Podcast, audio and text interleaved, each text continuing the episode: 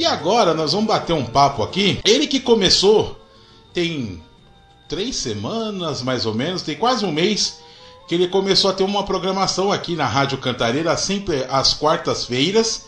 É, o horário dele das oito, a, perdão, das nove às dez da manhã de quarta, e também de domingo a reprise da, das onze até a meia-noite. Estou falando com o Raphael Norberto. Bom dia, Rafael.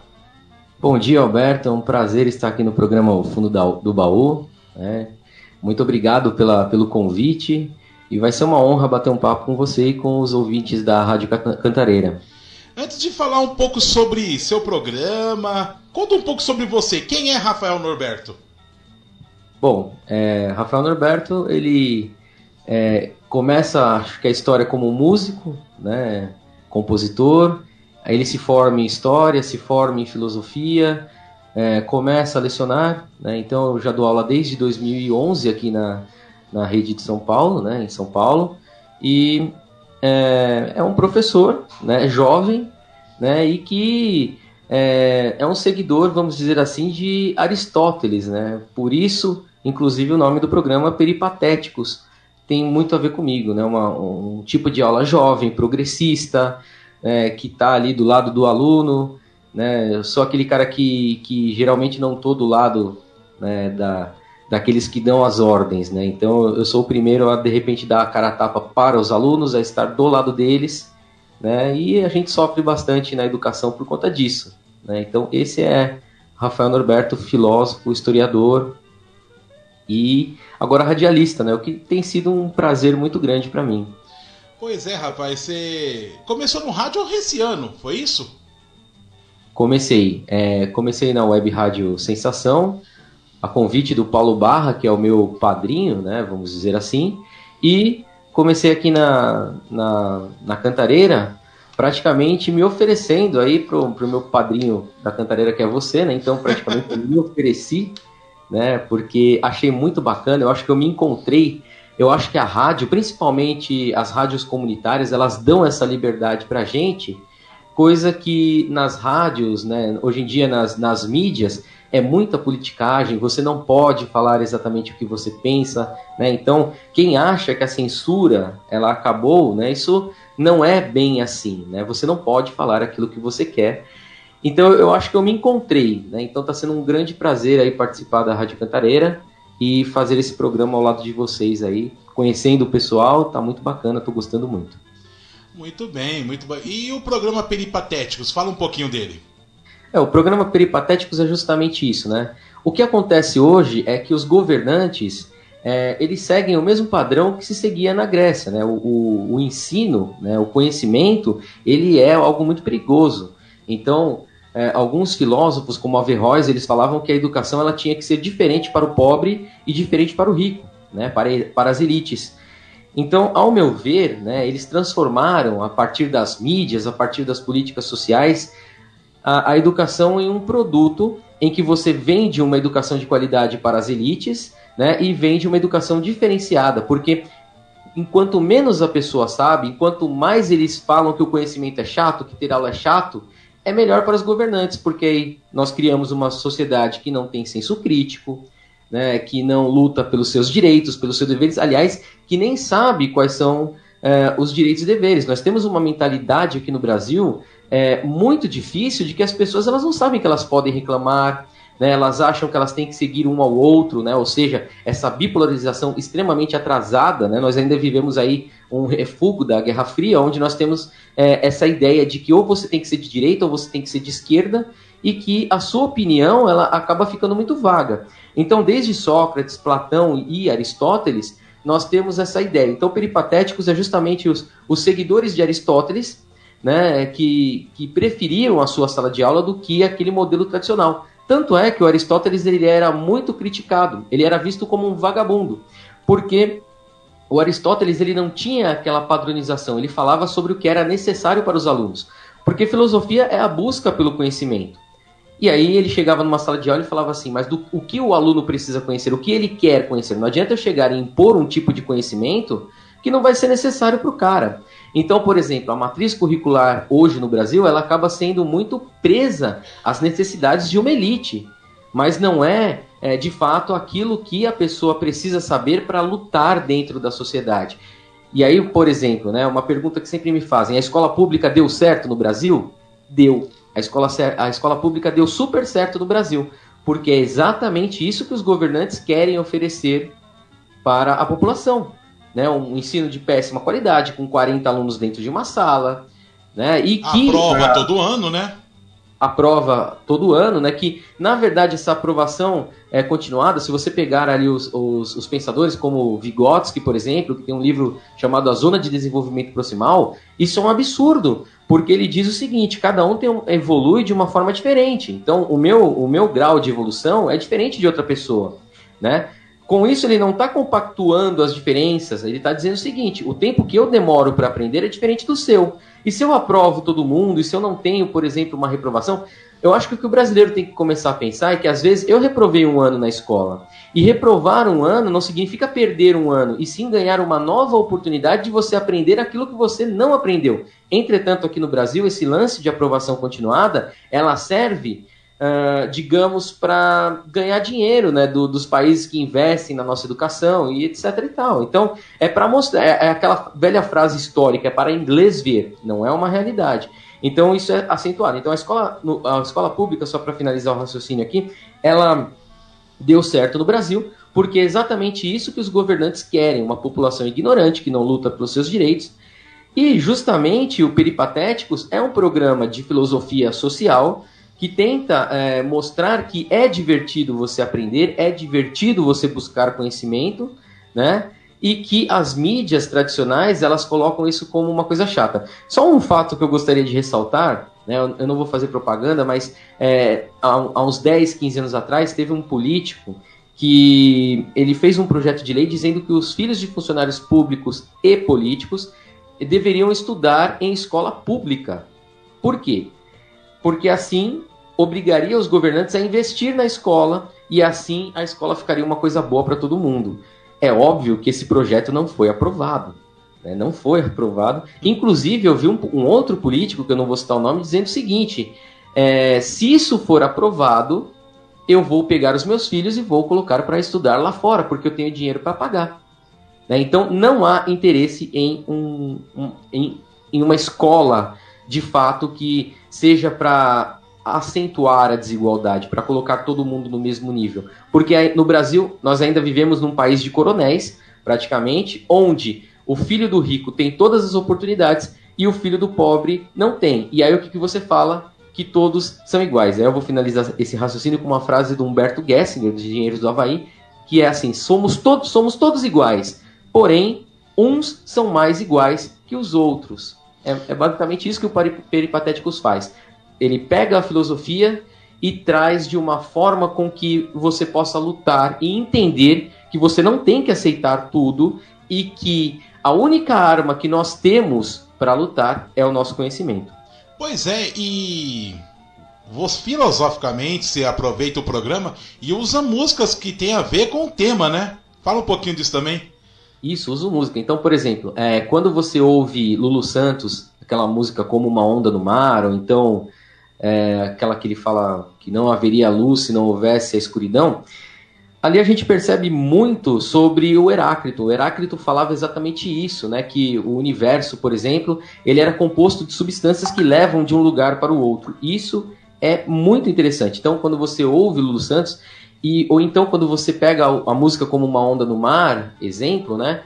E ele fala, tudo que se vê não é igual ao que a gente viu há um segundo. Eu tenho certeza absoluta que o Lulu Santos ele leu Heráclito antes de compor essas duas músicas. Pode ser que eu esteja errado, mas e a música ela é muito importante. Ela traz uma mensagem enlatada ali. É como se você pegasse aquilo e condensasse em poesia e fica muito mais fácil de você captar o conhecimento. Então, por isso que eu acho que é, o conhecimento ele pode ser feito de várias formas.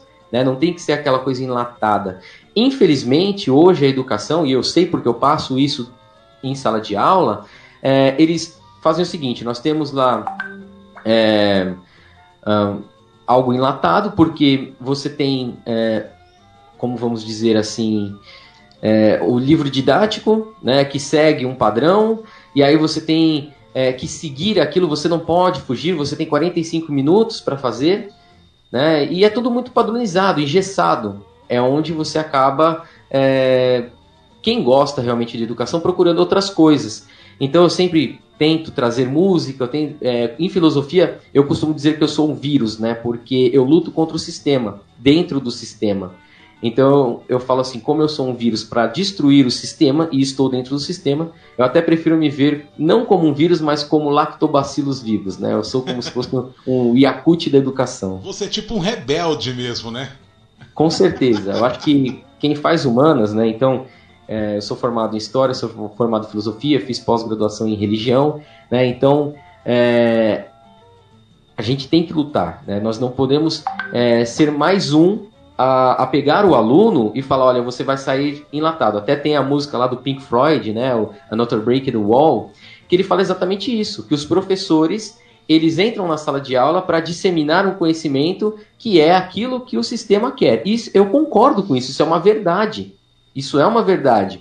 E quantas vezes eu já não comprei briga porque eu, eu fiz críticas à educação, né, estando fazendo educação. Então, por exemplo, eu acredito que realmente os professores, eles acabam é, extrapolando nessa, nessa ideia de que ele entra numa sala de aula para cumprir um cronograma. Eu não faço muito bem isso, eu fujo categoricamente disso, eu compro a briga, né? Por isso que eu sou aí um lactobacillus vivos, vivo da educação. Beleza, olha, não, só para lembrar, Another Brick the Wall, como muitos pensam, não é atirei o pau no gato em inglês não, viu, gente? Não, não, não. Não é. Como você vê a família na educação?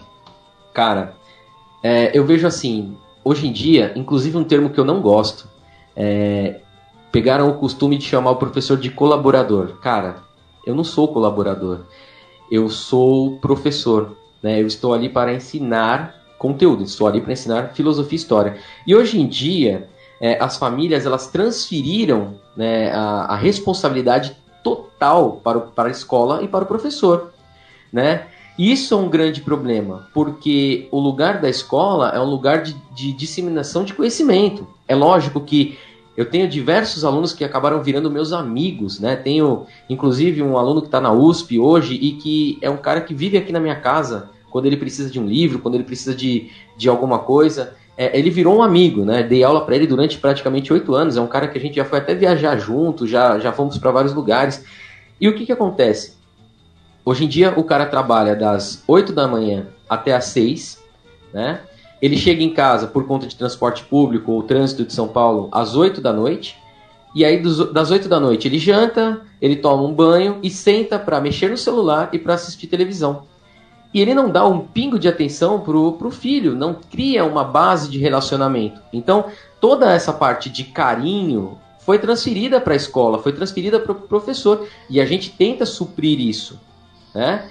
Só que a gente não dá conta, eu fico quarenta e cinco minutos em cada sala, e aí eu tenho que trocar, e eu tenho que dar um conteúdo, e ainda tenho que suprir a necessidade de carinho.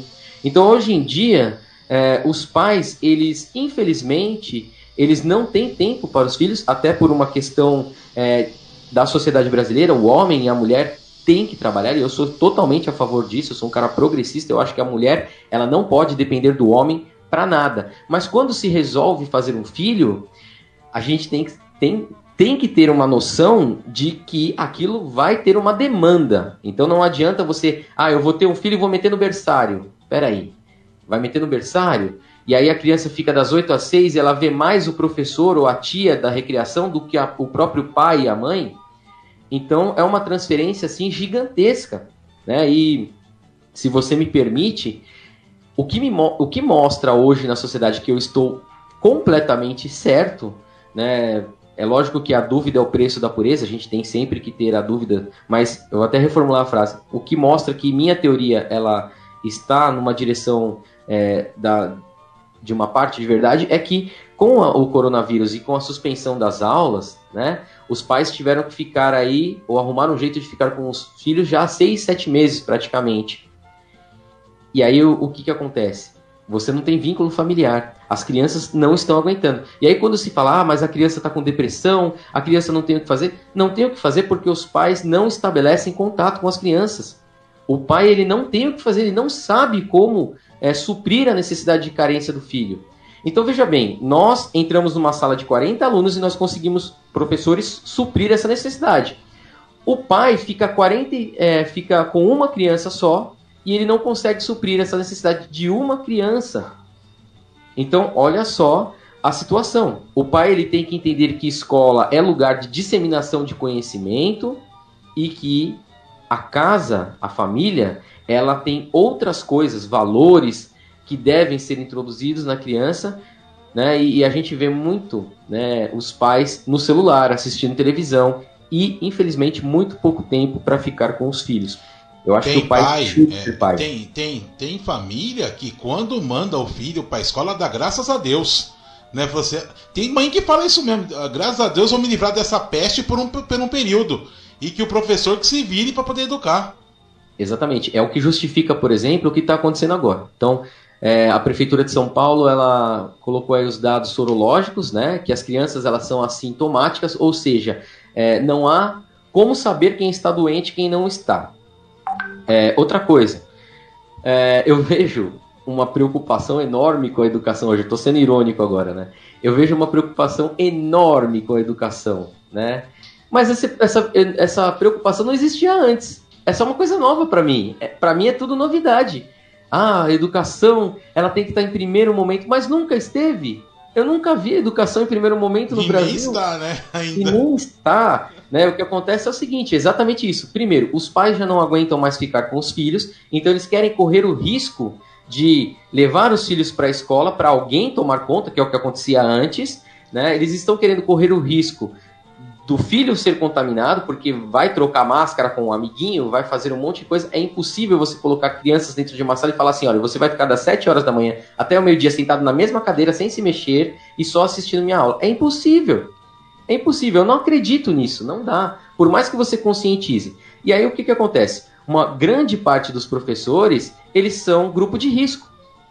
São grupo de risco. E aí, uh, nem, de repente, nem, nem precisa ser uh, o aluno que, que infectou o professor. Pode ser o professor que infectou o aluno. E aí o aluno ele chega em casa, ele vai infectar o pai, o avô. Né? E aí nós vamos ter uma, uma, uma grande problemática. Porque se você fica doente, a escola fecha. Se você fica doente, o professor morre, né? É uma grande problemática também. Se você tem um aumento de casos, é muito problemático. Então, nós estamos vivendo uma situação extremamente... É político isso no Brasil, né? Nós estamos aí caminhando para a eleição. Eu vejo com uma desconfiança muito grande esses gráficos. Eu olho nos gráficos e eu, eu, eu vejo o pessoal falando que ah, tá diminuindo. Eu vejo aquele gráfico reto. Eu não vejo aquilo diminuindo de fato. Né? Ou pelo menos não vejo uma diminuição significativa para justificar que nós estejamos hoje... É, no verde, né, no, no amarelo que nós estamos, né, que nós estejamos no amarelo. E, e vou falar uma coisa para você, eu não duvido que no Brasil, que até novembro, é, São Paulo inteiro esteja no verde. Por quê? Porque nós teremos eleições. Né? E aí é por isso que eu falo, a rádio é uma maravilha.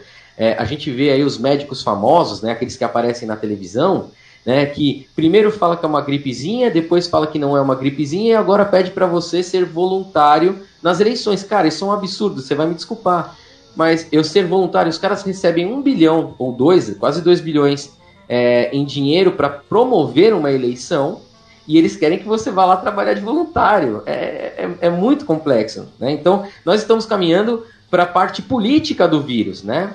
E aí nós temos, a nível federal, o cara falando que é uma gripezinha, a nível estadual de prefeitura falando que está controlado, e eu parece que eu sou o cara que está fora da casinha. Eu olho para os dois lados e falo, tá todo mundo errado, ou é eu que sou louco, né?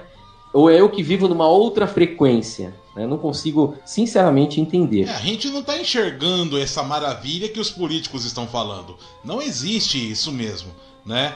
É... E essa polarização política maluca que você está vendo? Porque, principalmente, eu, não... eu vou te contar rapidamente... Tem um prêmio internacional que eu, eu, eu apaguei a matéria aqui, Bolsonaro inclusive ganhou, né? Iconicamente como o que melhor faz para contribuir com a pandemia, ou seja, nada. Não sei se você viu isso. Fala um pouquinho da polarização. A polarização econômica, a polarização política é uma, é uma coisa que vem como herança ali da, da Guerra Fria ainda, né? Então, é, a partir da Segunda Guerra Mundial, o fim dela... é, os russos e os americanos reivindicavam a vitória sobre o nazismo, sobre os alemães e etcétera. E o mundo se dividiu entre esquerda, né, o socialismo, e uh, o capitalismo americano, né, e a Guerra Fria, né, se você pegar o Joseph McCarthy, né, o macartismo lá nos Estados Unidos, é, todos aqueles que tinham uma ideia é, socialista, eles foram perseguidos, artistas e etc e tal. E uma coisa muito interessante, a Revolução Russa, é, ela acontece, ou melhor, o primeiro partido socialista russo, ele nasce dez anos depois que o Marx já tinha morrido, e o demonizado é o Marx. Porque, veja bem, o cara escreve um livro em alemão, esse livro é traduzido para o russo, ou seja, são duas línguas que ninguém entende, né? Que a gente tem uma dificuldade muito grande, a gente só sabe falar chucrutes, por exemplo. E olha lá. E olha lá, e nem sabe o que significa, né? Só sabe que é de comer. E aí o, o, o Marx, ele é demonizado. Ele escreve um livro chamado da, O Capital, é, que são sete volumes, cada um com quatrocentas páginas, e que ninguém nunca leu, mas que o culpado de tudo é o socialismo, né? Eu não nego que o socialismo não tenha dado certo em lugar do mundo. Eu não nego isso. Isso é uma realidade. Mas eu também não posso negar que o capitalismo, ele também não deu certo, né? Então nós temos, estamos aí com, com o capitalismo, desde o mercantilismo, lá do século, fim do século quinze, das navegações, etcétera e tal, nós estamos com esse modelo, que é um modelo que promove desigualdade. Então o socialismo, ele, ele luta para para tentar trazer igualdade, é claro, nunca foi colocado em prática do jeito que o Marx disse, né? E aí eu vou falar de uma situação de atraso. O Brasil sempre fez as coisas atrasadas, né? Então, o nosso modelo de educação, ele foi colocado de uma forma atrasada, né? Acabou sendo colocado pelo, pelo Getúlio Vargas, né? Ou pelo menos ele promoveu um modelo de educação numa ditadura, né? Diga-se de passagem. E o Brasil sempre esteve atrasado. Fez a Revolução Industrial atrasada e, justamente, é, já tinha acabado a Guerra Fria e a gente polarizou. Então nós temos aqui essa luta entre esquerda e direita, né? Então, eu, quando eu estou numa roda de conversa política, eu tenho uma dificuldade, porque eu sou anarquista, né? E eu sou adepto de um cara chamado Henry David Thoreau, que escreve um livro chamado A Desobediência Civil. Por aí você já começa a ver. E aí você vê uma coisa que não é muito inteligente. Então o cara, ou ele é de direita, ou ele é de esquerda. E quando você vira e fala assim, eu não sou nem de direita nem de esquerda, eu sou ambidestro, né? Eu posso, eu posso caminhar pelos dois lados, você se sente um alienígena, né? Então, a sociedade brasileira, ela tinha que pensar que, antes de tudo, nós somos brasileiros, né? E que essa polarização é justamente o que eles querem. É uma forma de garimpar votos, porque você precisa estar de um lado de futebol. Eu comparo a política... Oh, desculpa, eu, é, você precisa de, um, de, um, de estar de um lado. Eu comparo a política como um, a, um, a um campeonato de futebol, né? Por quê? É, porque independente de como seu time ganha, se você é palmeirense, São Paulino, corintiano, sei lá, independente de como ganha, se foi roubado, se foi campeão com a mão, é, se foi no tapetão, você continua torcendo para aquele time. E isso se transferiu para a política, né? Então, os meus ladrões são melhores que os seus. Cara, eu não vejo dessa forma. Enquanto o brasileiro não entender que político ele precisa ser cobrado e não exaltado, nós vamos viver esse populismo. Só me dá licença de eu explicar o que é o populismo. É, o populismo é o seguinte, é quando um governante ele tem um discurso para o pobre, mas os atos políticos dele são para a elite.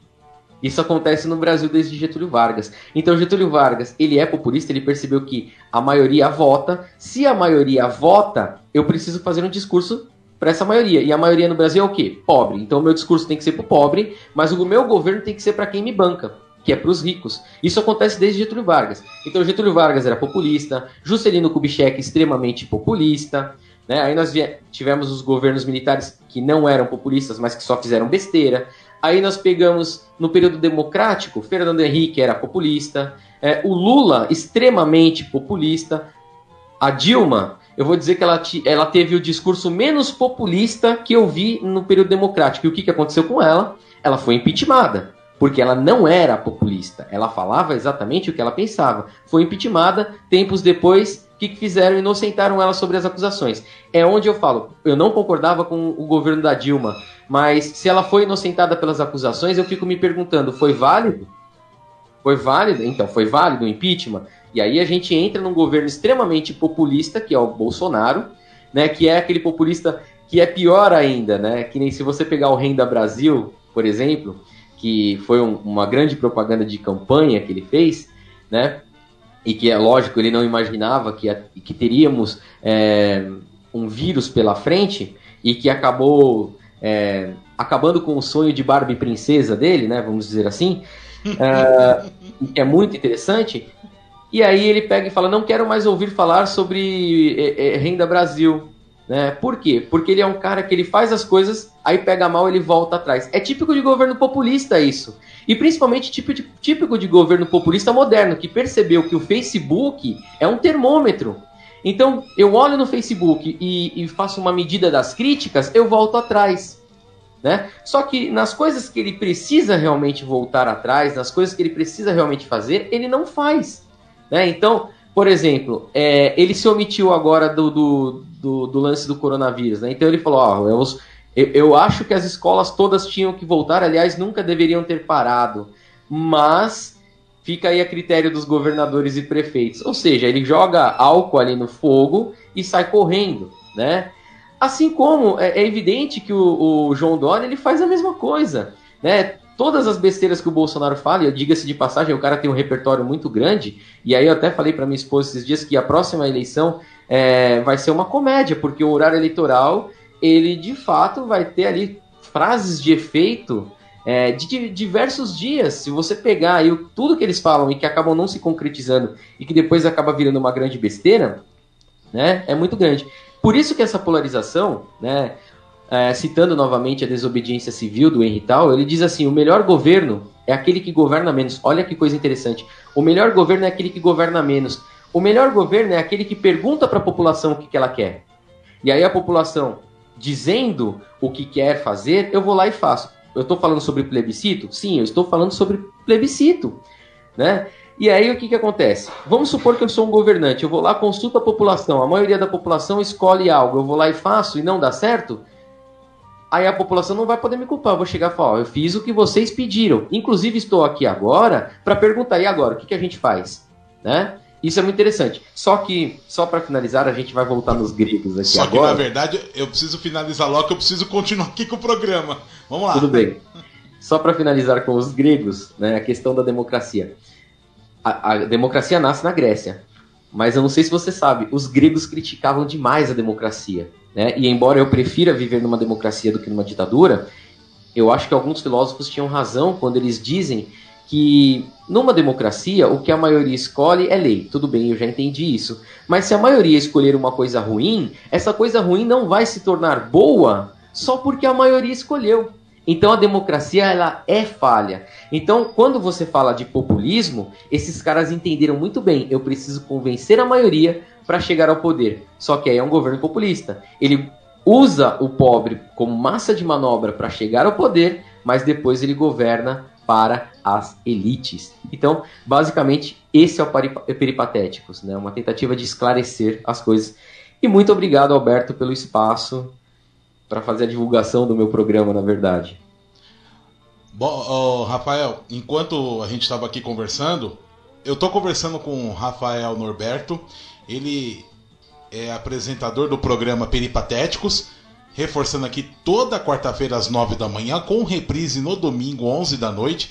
Então são dois horários assim, ou você vem bem cedo ou você vem bem no final da noite. Aí você escolhe o melhor horário para você acompanhar. Rafael, é, outras vezes mais nós vamos bater papo aqui no, na programação. Tu topa? Com certeza. Te pega uma Será? vez por mês aí, vamos bater um papo aqui. E a Clarice do Jardim Guarim está dizendo que está ótima a no, o nosso bate-papo aqui.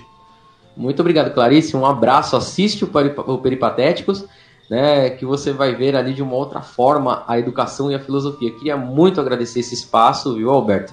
E que eu tenho já um carinho muito grande por você, porque você é o meu padrinho aí também, junto com o Paulo Barra, né, me colocando aí para... Me, me abrindo os microfones, na verdade, para que eu possa é, disseminar aquilo que eu tenho para falar, né?